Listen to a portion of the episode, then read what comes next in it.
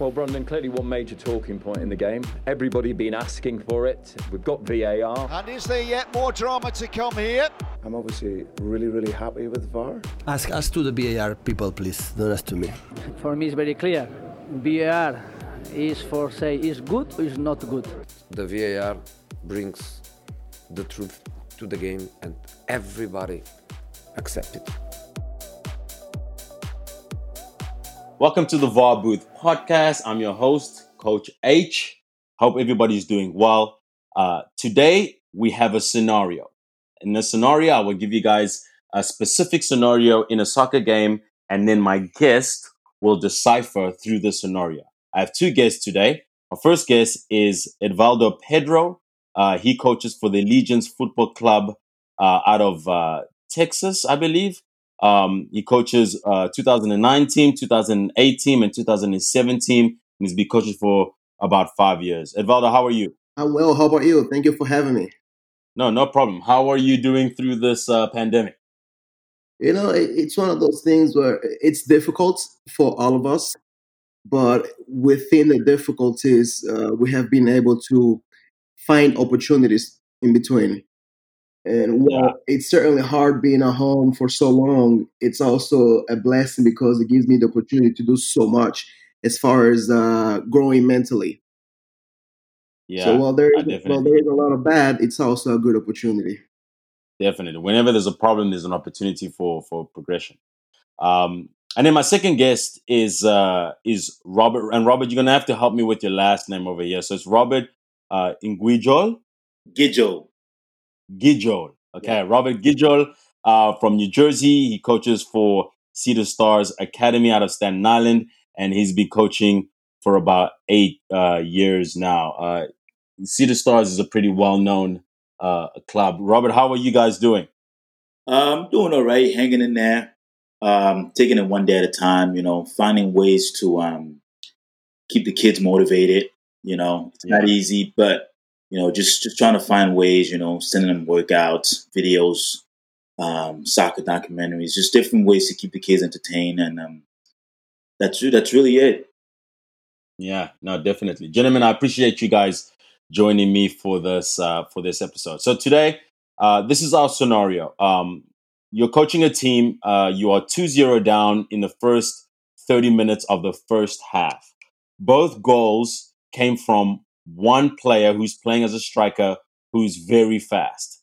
Uh, the first goal uh, was scored when uh, that player got a through ball in, uh, in behind your defensive line, scored a goal.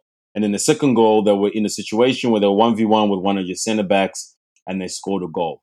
Uh, what do you do as a coach? All right. So let's let, let's start with this. Uh, I'll start with you, Robert. Um, un- understanding that you're two goals down, um, you know, in the first 30 minutes, sort of what is your general message now to your team? Um, so you know, it's a, it's a, it's actually a very interesting scenario because I've, this has actually happened to me um, recently. It was um, during the fall season. I have a U18 team out of Jersey here that I recently acquired, and um, we were at a showcase, and we were actually down 2-0 early on in the game, and um, and it was due to the same scenario of the other team just having a really fast striker. Um, didn't really do much technical skills. It was just pure speed, just blowing by my my my defense, and um, obviously that caused the kids to um, look to change the style of play and all that stuff. You know, pan- panicking, and my message to them was, you know, do not get off track. Stay on track. Keep doing what we do. Um, keep knocking the ball around. Stay compact. And now what I did was, you know, naturally I always with this team I tend to always play a four three three.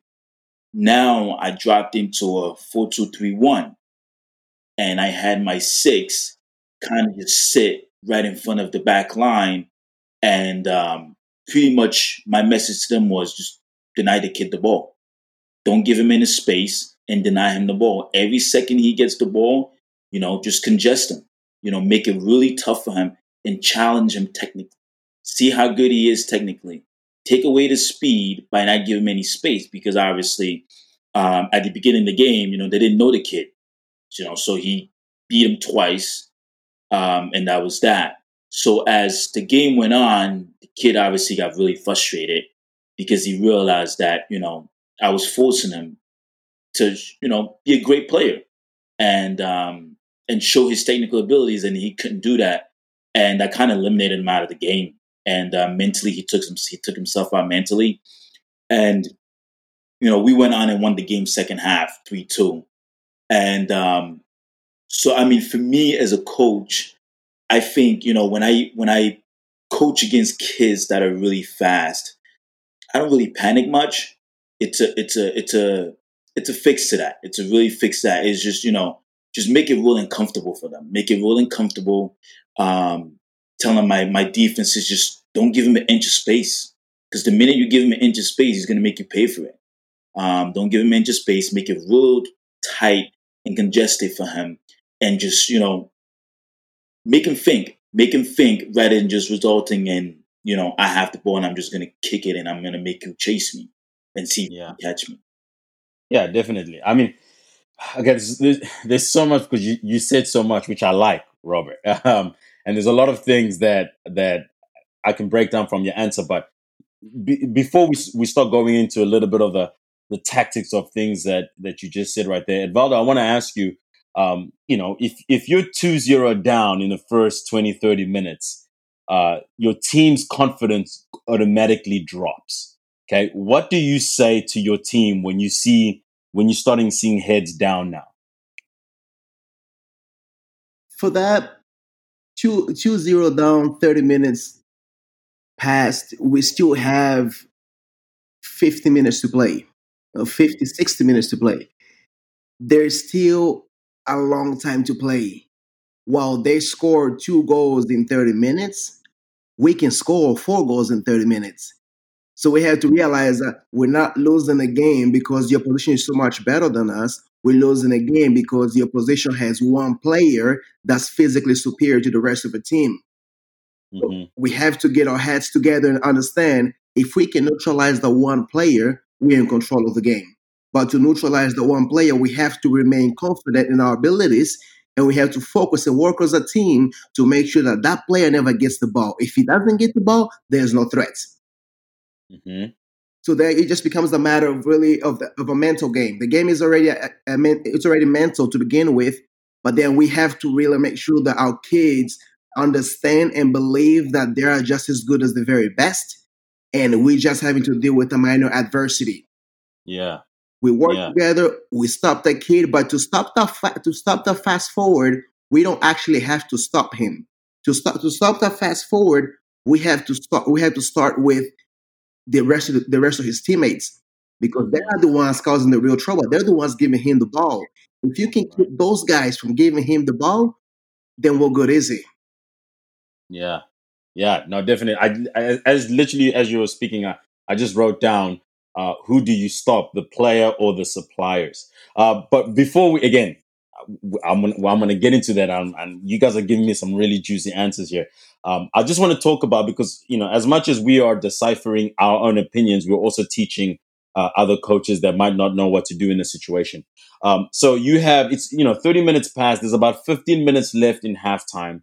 Um, you don't want to concede another goal before halftime because it's going to make the the mountain a little bit steeper. But you don't have the luxury of a halftime to bring in your team, uh, you know, in a you know in a circle and bring out your your tactical pad and stuff like that. So, what are some of the things that you're going to be saying on the sideline, and who are you saying it to, Coach Robert? Um, usually in a scenario like that, um, Be specific, Robert. Be specific. my my my message is to my captain.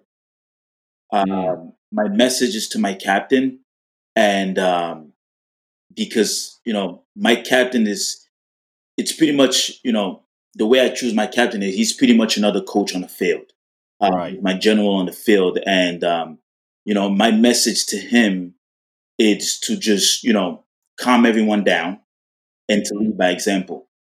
you know, um, and just adjusting, just adjusting, um, making sure that you know we deny him the ball as much as possible. Just deny him the ball, deny him the Okay. ball. So, so when you say so when you say deny him or her uh, the ball, what what do you mean by deny him and her the ball? Where what are you cutting out uh, so that that person, that fast player, is not getting the ball? we're cutting out the supplier. We're cutting out the supplier. Um, you know, we're we're cutting out the the set the back line, starting from the back line, because obviously, you know, um, balls coming from keeper, center backs, or even center mids. So we're cutting out the supplier, meaning his uh, his teammates, from giving him the ball. So in that sense, you know, changing the environment for them in a sense of just getting right on top of them, getting on top of them, um, forcing his teammates or her teammates to um, to not rely on him, forcing them to show their own skills as well. Um, and from there, you know, then it becomes more of like, you know, they mentally they're gonna snap out of the game as well because now they don't have their target person anymore. They can't get them the ball because Yeah. you know we're putting the pressure on them and we're forcing them to make plays that they didn't make before. Uh, Yeah. So essentially, you know, we, we're cutting the supply. That's pretty much what we're doing. We're just cutting the supply. So, uh, Coach Edvaldo, you said exactly the same thing. You're you you were on the same notion is uh, Coach Robert, basically saying he cut out the supplier. Um, but now, as you're cutting out uh, the supplier, uh, do you, you? uh, Does that mean you're going to add an extra play in the midfield, create an advantage in the midfield, or you're not pressing even higher up the field so they not they don't have the ability to build up? What are you doing? So before I even get to that, I love my teams. We play a 4 3 3, either 4 3 3 or a 3 3 4 with four forwards. And the reason we do that is because we like to be in control of the game. And I want to make sure that the opponent never gets out of their own half. We win the ball there, we create there, we keep the ball there for 90% of the game if possible. Most of the time, about 80% at minimum. But that also means that my back line is all the way past midfield. So any long ball, if they have a fast forward, we're in trouble. So then we have to press. At that point, if I'm playing a 4 3 3 and that happens, I will switch immediately to a 3 3 4 so that we can have four forwards matching up with their defenders and making sure that they have absolutely no way to play the ball long. If they play the ball long, we have failed. And also by switching to a to a three three man back, three center backs, it would allow me then to have one guy man mark the forward and two guys drop once they realize the cue that the player will give when he's when he's playing the ball playing about a long ball. So if the defender that has the ball looks up, then we know chances are the ball is gonna come long. As soon as that happens, one man gets tight on the forward, the other two guys drop, but we have to make sure that that ball never goes high. But to really answer your question, we would press higher because that ball is coming from their side of the field. We have to make sure that it never gets to our side. And to avoid it, to keep it from getting to our side, we have to press higher. Coach Robert, do you agree with that? Oh yeah, absolutely, one hundred percent. I I I agree with that. Um, and I actually find interesting the formation of the three three four. Um, I think it's an interesting one, an interesting approach to pressing high, and and I like it. I, I really like it because it's you know pressing from the front line. So, so if you're turning your back four into a back three, who you who are you taking out uh, from your back uh, for your back four, and where are you bringing that player? Which position? So I like to have all my players being able to play all over the place. My center forward can play center back and vice versa. Going from a uh, back back four into a back three, I will simply push push up one of my fullbacks, either the left back or the left mid or the right or the right back rather. Will Uh-huh. will go into the middle so that we have two defensive mids, two defensive mids, and one of the attacking mids will become the second forward, the second uh, number nine. Ah, I see. I see that. Okay. Now, are you going to do this? Are you going to press for the remainder of the game, Coach Robert? Uh, no, no, I'm not gonna press. I'm not gonna press for the remainder of the game. Um, just for the simple fact that if if we're pressing the right way, um, you know, eventually, you know, this player and it also well, yeah, if we're pressing if we're pressing the, the right way, um, this player is obviously gonna, you know, be out of the play automatically. He's not gonna be in the game anymore if we're pressing the right way. And essentially, once we take control of the game, it's all about the tempo from there. You know, it's all about the tempo. Um, what do we do after we get the ball? You know, what do we do after we get the ball? And depending on the score, you know, you have to change tactics according to the score as well. So if we're then up, you know, let's say 3 2, you know, now my approach is a little bit different now. You know, my approach is a little bit different um, from when we were down to 2 0. So, so, so you're saying you're you're going to change the way you're defending once you go a couple of goals up. Yeah, That's once, once we go once we go up, then from there, then from there, you know, we're not we're not so much as chasing the game anymore. Now it's just all about tempo. Now it's just controlling the game, um, controlling the game and managing the game from there. But you still know, like you still know that this player can always receive the ball and still get played in behind, and and you know it's it's the easiest ball to play. In fact, your goalkeeper can even do it on a breakaway, where they can just play one long ball and your you know that player can still get the ball and and you know go on and dribble because they have all the space. Um, so if you're changing the way you're going to play at three two now, how do you still prevent this this player from getting the ball? Um, I mean, from from there, it's more. It's so much of.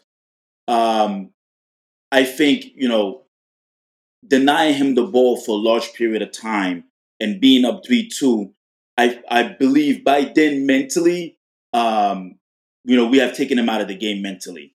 And from there, you know, we're just managing him from there. You know, obviously keeping an eye on him all the time, obviously keeping an eye on his teammate and making sure, you know, we're constantly, um, you know, blocking the option, but it's not so much of going wild west pressing like we were doing earlier in the game where we were trying to get ourselves back into it. It's more now of just, you know, zone defending as far as just shifting together and things of that sort, and not so much of just all out press.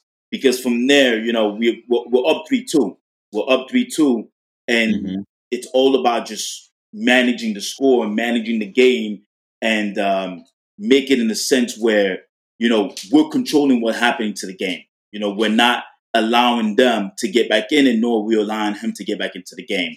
You know, we're just controlling the game and um, and you know, and just looking to to, to end it on a, on a on a note where you know we're on the winning side of it. Yeah. So, Coach Edvaldo, um, you talked about changing from a four-three-three into a three-three-four um, because you want to press, you want to win the ball as high as possible, and then you say you're man mark this player, and then have the other two players, you know, a little bit close by, and then depending on different triggers, you have them start dropping early um, so that they can handle and I'm assuming have the numerical advantage over this player. Now, does that not create space between your defensive line and the offensive line? And do you think that the opposition team now will have the numerical advantage in the midfield to build up and play through you? Not necessarily. Well, that depends on how many midfielders they're playing with let's say if they're running a 4-3-3 then we are pretty much match man to man mm-hmm. If they're running a 4-4-2 we have the advantage in at least in the center of the field so it, it really it really depends on what formation the opposition is running okay so if if because of the fact that you have now three players who are really focused on one player, I'm not to say that they're all man marking this one player. The other two defenders are are are you know right around him. Um, you now kind of free up two other players if they're playing in a four three three, or if they're playing in a four four two. You free up one other player, you know, to drop to drop in, kind of like that false nine, and that creates another other numerical uh, equally in the midfield, or that could create a uh, numerical advantage. So how do you take care of the midfield when you have your your offensive line really high, but then your defensive three thinking a little bit more conservative, Coach Edvaldo? So that is something when it becomes a game of control. I always tell my players every time you get in a game, you're playing two games. Game number one is to see who's going to have the highest number on the scoreboard. Whoever scores the most wins the game. Game number two, and perhaps the most important game, is the game of control. If you control the ball, then you control the opposition. No matter what the game plan is, it goes out of the window if you have to force them to defend consistently. So for us in that situation, like we enjoy keeping the ball, and I told the boys, hey, keep the ball, connect 500, 600, 7,000 passes in a game if possible. We have an opposition that's playing long balls, and they have it's if they're playing a 4-3-3, at that point we give we live in the two wing, the left and right forward completely open.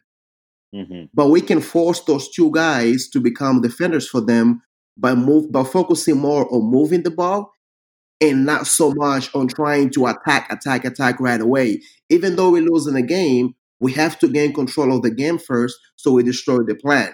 So then I will tell my boys something that we do already. Once we win the ball, if the opportunity to go forward is open, go. If it's not, let's play the game of control and let's focus on making them tired. By doing that, we're just going to move the ball short, short, short, short, kind of like in a boxing match where you uh, boxers at times they'll just give those short punches that's almost seem meaningless. Yeah. Where it, it feels like it seems like it doesn't even hurt. Where you're going short, short, short, short, short, and then eventually you throw that knockout punch. Well, for us in soccer, it will translate into we will go overload the left side, short passes there, one, two, three, four, five. We draw the opponent, and then we switch the ball from the left side of the field to the right side of the field. With our long pass, the owl now have to sprint. If we do it successfully multiple times, the opposing coach has to make an adjustment. Mm-hmm. And that, that in turn creates chaos for them to the point where they might forget that they're actually winning the game because they've lost full control of the game. Because you just went the next five, ten minutes, you're not touching the ball. All you're doing is playing defense. Now, as a coach, you have to make a choice. Do you still keep your forward high or do you get him back to go help you defend? Now, and uh, just to kind of piggyback on uh, what Coach Robert was talking about, you you asked him a question that brought me some memories.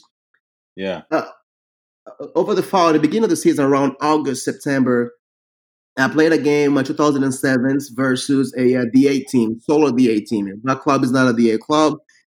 So we go and we play against them. Technically, when, when it comes to the ability to play the game, we are far superior. Right. When it comes to the physicality, it's not even close. Those kids, it's almost like they're selected by birth. And they're just significantly bigger, far more athletic than my boys are. So I told the boys, we're going to get to the game and we're going to focus on one, controlling the game, and then number two, making sure that they have no way to even connecting two or three passes. So we get in the game, first half, 40 minute halves. For first half, they literally crossed midfield one time. And that was a great lesson for me because it was almost like I was on drug and I got addicted to the drug. And by that, I simply mean that we pressed them so well and we pressed them the entire half, it worked. What I didn't realize is that with pressure comes physical load. Right. You have to press to go and try to win the ball and it was working. So I kept on doing it, motivating the boys. Every time they got it, I celebrated, go, go, go. The boys fed off of my energy, and we winning the ball consistently. We causing problems, but then we get to the second half. Because they never crossed midfield, they were fresh. Because we actually pressed them a lot more than they pressed us. So we wasted a lot of energy. We get to the second half, and in the first 15 minutes, they scored nine goals. Oh, wow all of them long balls, and my center backs are looking at me, coach, sub, sub. My center mid's asking for subs. And I start thinking, what's going on? And unfortunately, it wasn't until I got in a car and I started thinking, okay, what did I say? What did I do? How did it impact the environment? That I realized we pressed, but we pressed for too long. We did, I didn't think about the impact that pressing has on a player's legs and, and mentality. I, I, I, like to use the example of uh, if you have a water bottle. Like Yeah. I've got a water bottle right now. Every time I take a sip, every time I take a sip of water, there's less water in the water bottle. After so many sips, there won't be any more water left. And I like to use an example for my boys. I was telling them, when we get to the game, make them run. Every time we pass the ball short, they have to run. If they succeed one time, it gives them energy, bad energy, because you think you can do it and you don't realize that you're getting tired.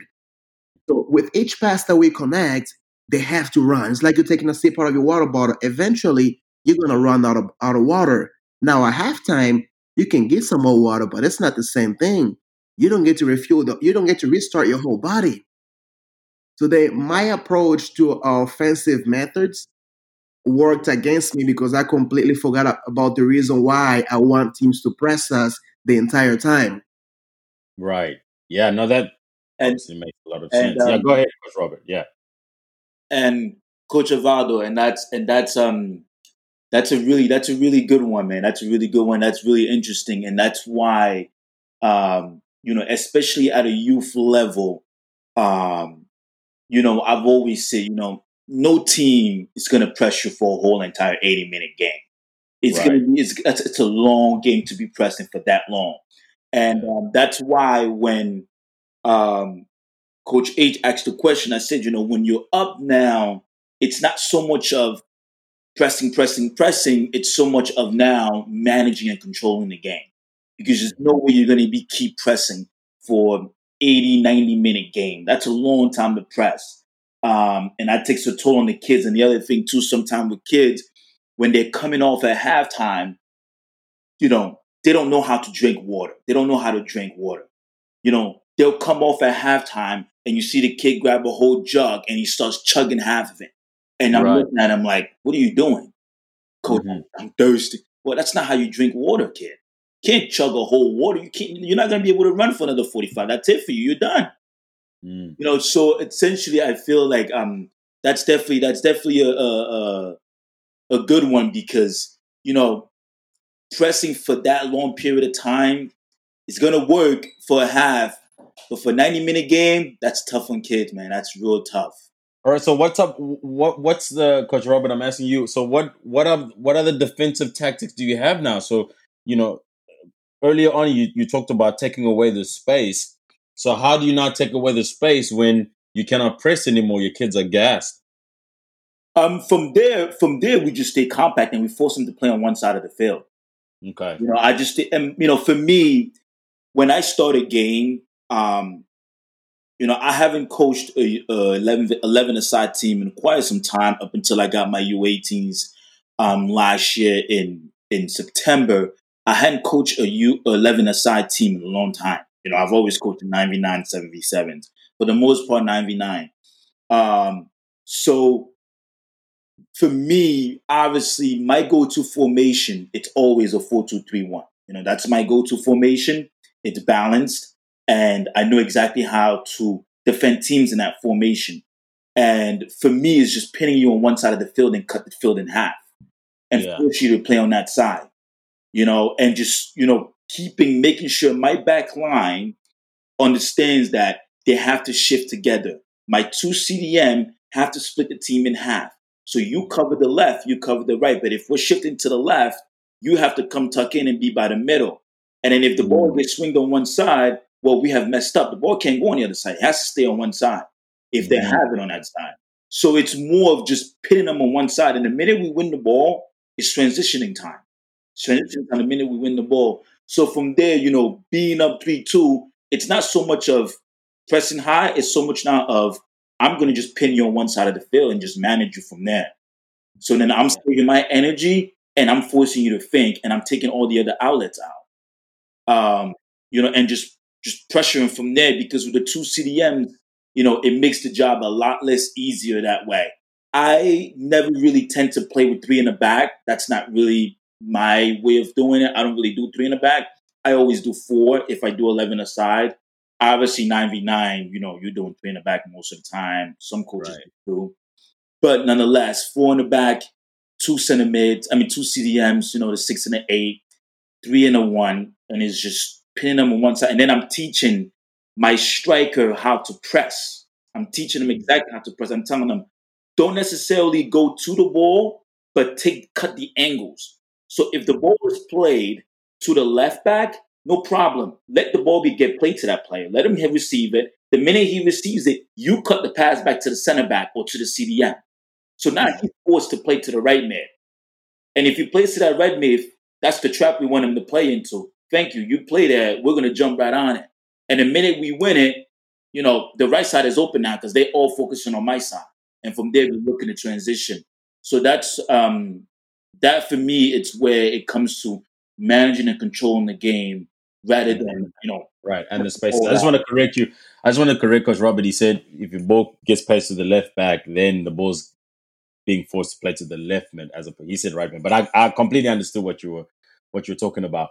Um, Coach Edvaldo, you uh, you guys are you're talking a lot about the difference of timing and the changing tactics defensively from um, you know uh, cutting the fields and, and spaces, um, allowing the ball to go to certain spaces, and you know, changing from pressing and then not pressing. All of that goes into tempo control, controlling the tempo of the game. How do you coach a team to control the tempo of a game, especially if the team is not as technical as the uh, as the opposition? So if my team is not as technical as the opposition, yeah, oof, that becomes a little bit more difficult to control the tempo because to control the tempo of the game, when I think controlling the tempo of the game, that means having the ball. Yep. Yeah. Yep. So for us to have the ball, your players, the players have to be highly skilled and highly confident. If we don't have it, then it becomes very difficult for us to control the tempo. But there are different ways of controlling the tempo. It, we can control the tempo by forcing them to play fast. For instance, we can control the tempo by playing long. That's not something that I will ever resort to. But if we do not have the technical abilities and we try to do it, then that yeah. will lead to a lot of mistakes.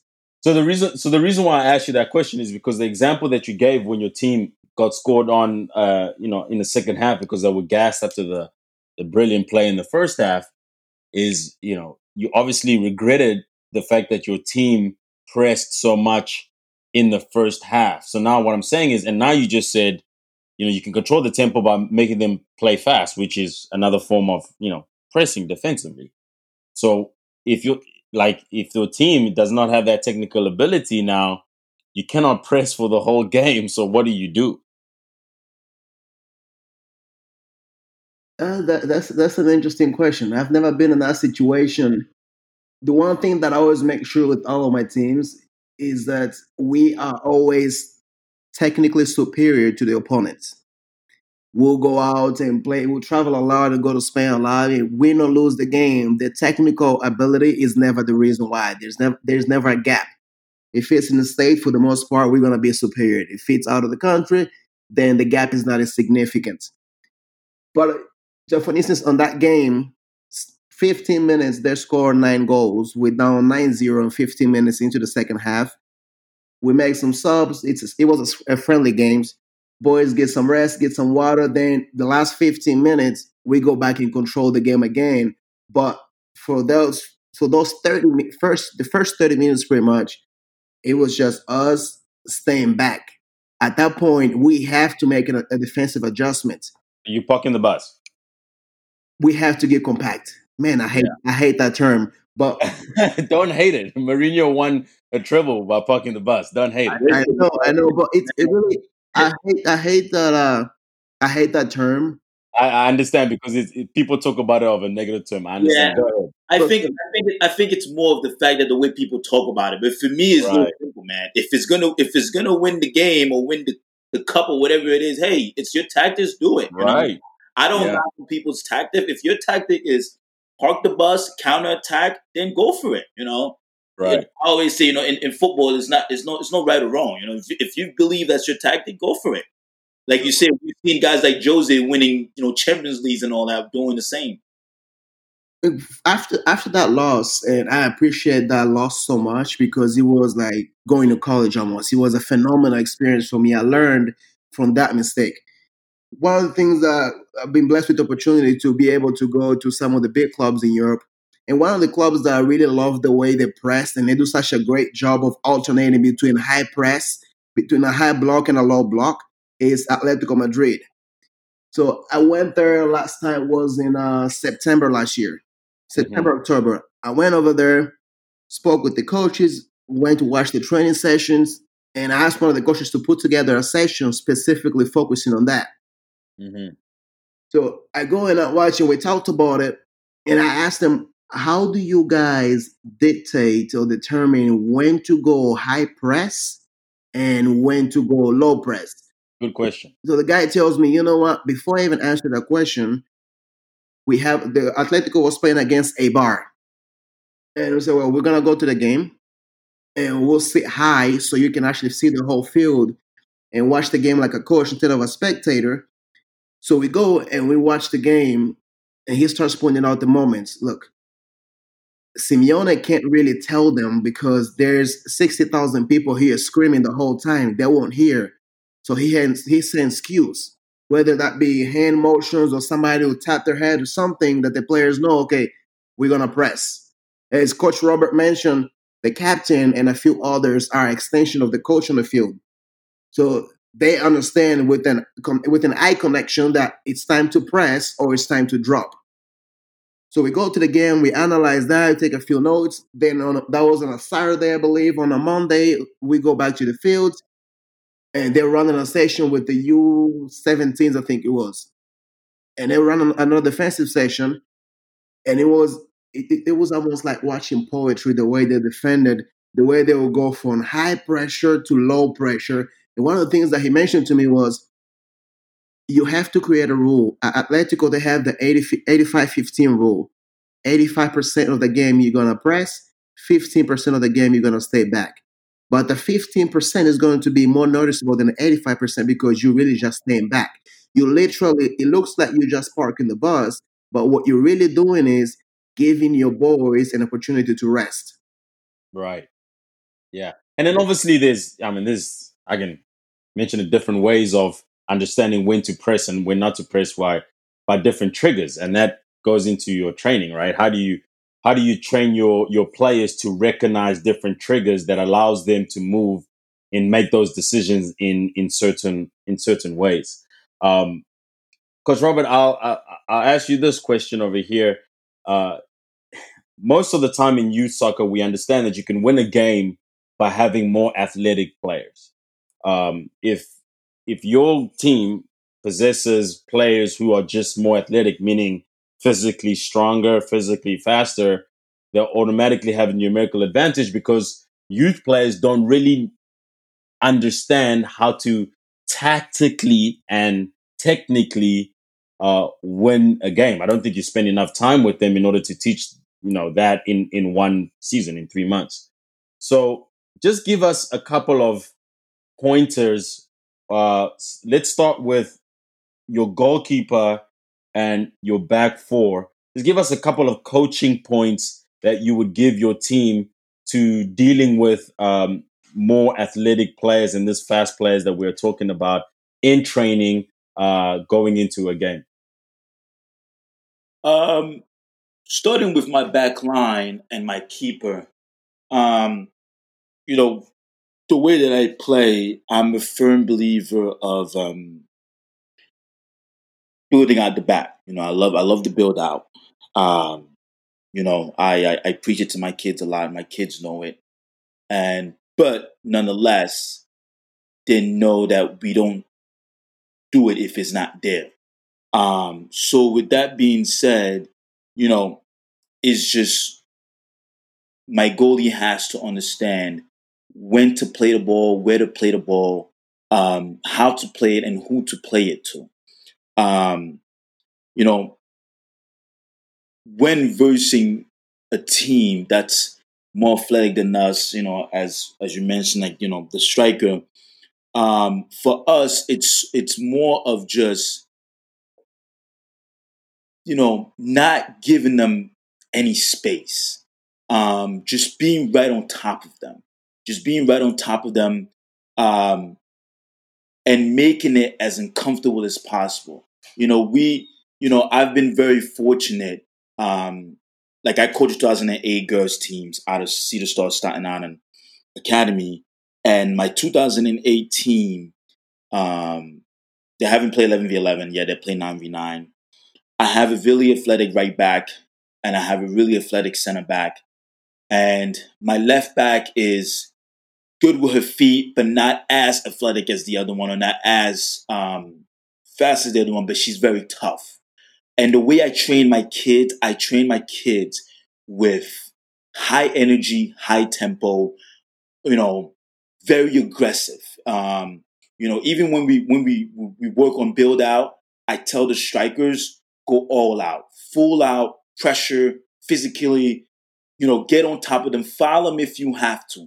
So, with that being said, at training, my kids are used to always training by pretty much getting beat up on by their teammates, you know? Mm-hmm. Um, so they know when they get into games and they come up against teams that are extremely physical, extremely athletic, they know how to deal with them because like in training, we deal with the same scenarios. You know, your teammates, you know, are all on top of you. And I tell them, we're in practice. This is a time to beat up on each other. We're at practice. So when you get in games, you know, you're not shying away from that. So my back line um, knows that, you know, the way I coach, I coach my kids um, very tough. You know, I tell them you have to be very tough mentally and physically. Meaning, if you see the other team um, has players, you know, just as physical as you, if not more, you have to be able to, you know, make it uncomfortable for them, make it uncomfortable and show them that you're not backing down from them, and mentally beat them because um, essentially the mental part of the game is is the most important part. Once you've taken the kid out mentally because you're showing him that you're not backing down, um, you've already won the game. You've won that battle. So it's yeah. just all about winning that mental battle. And um, my kids know that the first five to 10 minutes of every game we've played in, mm-hmm. we impose our will, we impose our tempo. So, meaning the first five to 10 minute, you find the girl on your side or you find the boy on your side and you give him a few knock and you let them know you're there. Old school tactics there. you know what I mean? Let them know you're there. Uh-huh. You know? And and um, that's the way I was coached. That's the way my dad coached. Yeah. Um, you know, that's the way I've, I, I, that's the environment I've been around. Coming from Cameroon, you know, my dad always used to tell me, you know, because I played CDM. I don't know if you guys have heard of a club here in Jersey called PDA. Mm-hmm. Um, I play some defensive mid for PDA. And every time in my head, I always said, my first 10 minutes, I'm going to find a striker and I'm going to let him, let him know I'm here. He can be six foot tall and I'm 5'11. I'm going to let him know I'm here. Yeah. For the first 10 minutes of the game, my back line, my players in general know that the first 10 minutes of the game, you have to let them know the other team that you're there. Let your opponent, let your 1v1 battle know you're there and you mean business. Yeah, um, I definitely hear you. you know, and, the, the, go ahead. And that's why we've we've really matched up against the, the best of the best. I mean, the division that we play in, um, we've got some unbelievable teams there. One of them being Red Bulls. Um, you know, we have Red Bulls Academy 2008 girls in our division. You know, 14 girls on the roster, and all 14 girls, all 14 of those girls are fantastic. And um, you know, our first game against them beat us 3-2. Saw them play them in indoor in a futsal game, beat them 5-0, played them outdoor, tied them 3-3. And I mean, it's just they're just physically faster and bigger than most of my kids. But we've imposed our will on them to the point where we just made it very uncomfortable for them. And at a youth level, a lot of time kids don't know how to adjust mentally to that. Yeah. So you did I mean you're getting into a scrap and, and mentality is a huge part of that. Again, I can there's so many questions about your answer, but I wanna try and stick stick to, stick to the subject here. So Coach Edvaldo, we talked about how, you know, in the first half, that in the first, you know, 30 minutes of that first half, that fast player got into one v one with your center back and beat him um, just pure on on pace. Let me ask you this question: Would you would you then would you take the fastest player on your team and put them to mark that fast player? And if you won't do that, if you're going to coach that center back, how are you coaching that center back for the next time they get into a 1v1 with that fast player? I wouldn't take the fast player. Uh, I, I'm thinking here at the youth level. I wouldn't take the fast player and put the fast player in the back. I'll let the center back stick with him. And it would just be a matter of taking that opportunity to to learn and grow and use that as an advantage. You know, at the youth level, the games don't matter. You know, I tell my boys every single time when we win games, I'm Pep Guardiola. When we lose games, I don't know what I'm doing. So either way, it affects me a lot more than it affects them. And I don't care. So let's learn from that moment. Simply tell, use that as, a, as, a, as an advantage, a way to learn. Learning the cues. When do we go? When do we drop? When do we press? When do we become smart? And like Coach Robert said, make some technical fouls. I mean, Manchester City are professionals at those. And when do we start playing a psychological game? Get on the on a guy's head. I played defensive mid as well for quite some time, and I played against some guys that were much superior to compared to me in terms of, of, of physicality. A little step on the ankle here, a little step on the ankle there. You're not trying to hurt the guy. You're simply trying to frustrate the guy and hope, Right. hoping that he turns into Zidane versus Materazzi at the World Cup. Right. Because I Yeah. think this, this is a very similar situation So where you're, saying, so you're saying that you gotta you gotta you gotta do everything you can in order to throw this player off. But you know, we if we're if if we're talking to you know about a player who I'm assuming this player, if they score two goals in the first half, this and pretty fast, this player scores a lot of goals. So this person's confidence is extremely high. Um, I'll go to you, Coach Robert. Like, what are the what I'm asking for you is what are the coaching points do you give your center back for when they when they they're back in a one v one with this player? So this player, you know, makes a run somewhere, receives the ball, and now your center back, and it could be a left or right back, but I'm specifically talking a center back because the the center back has been beaten before already, and there's the ball in the back of the net. So, what coaching points are you giving to your center back now about this one v one battle? Um, I mean, the coaching point for me would be mainly just be on that player's back.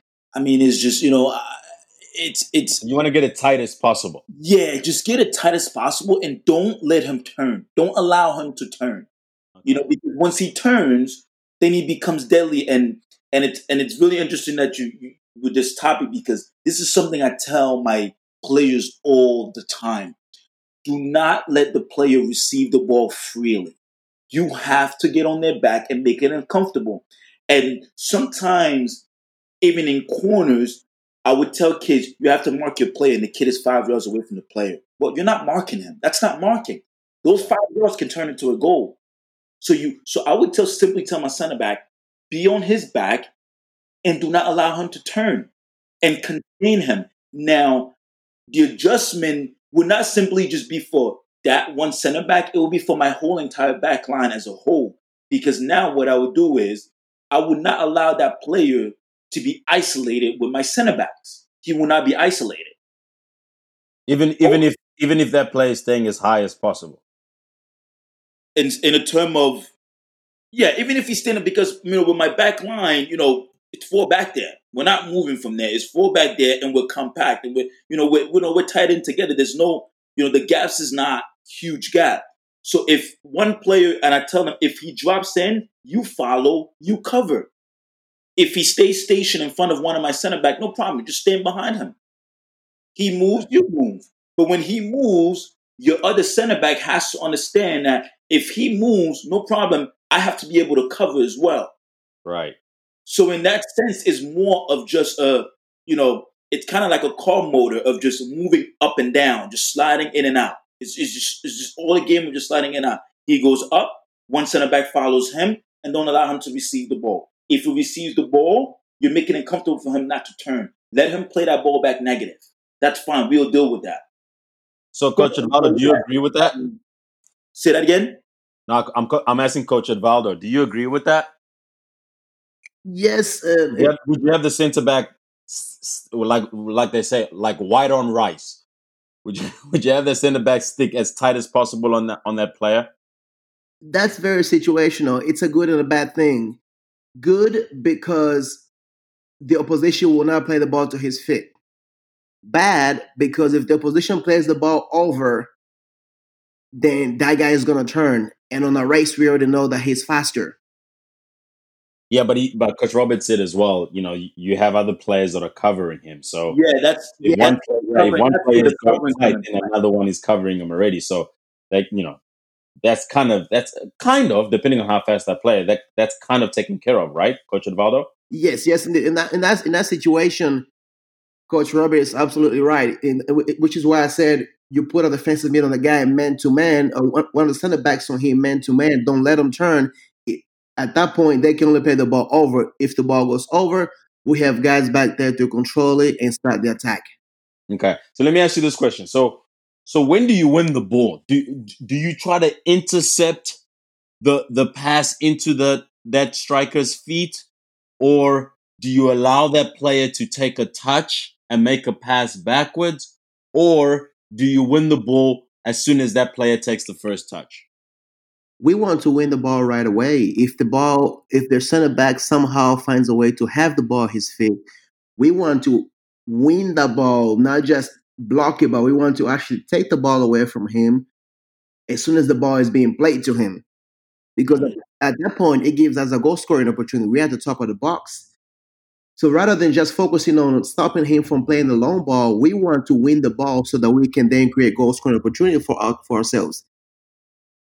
Mm, Coach okay. H, are you when you when you meant by the player receiving the ball, do you mean the center back receiving or you mean the striker receiving? That stri- that striker receiving the ball. That that fast striker. So oh yeah, on his touch, on, his, touch, touch, on his first touch. on his Or- first touch.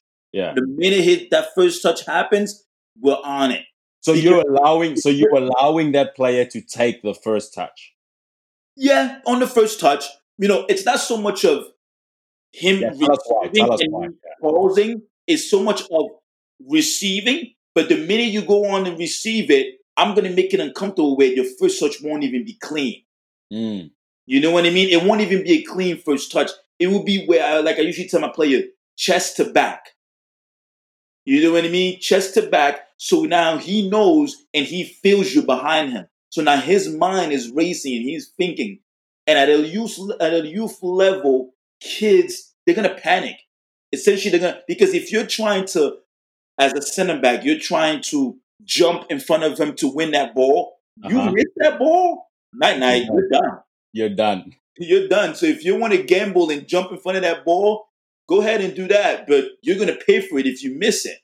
So better you keep him in front of you with the other center back covering him behind, and you literally make it where his first touch will be heavy because you're, he's feeling your chest on him or she's feeling your chest on him. So essentially, it's just on the touch. The minute he touched that, boom, it's just it's right there. It's right there. Now, I completely understand, gentlemen.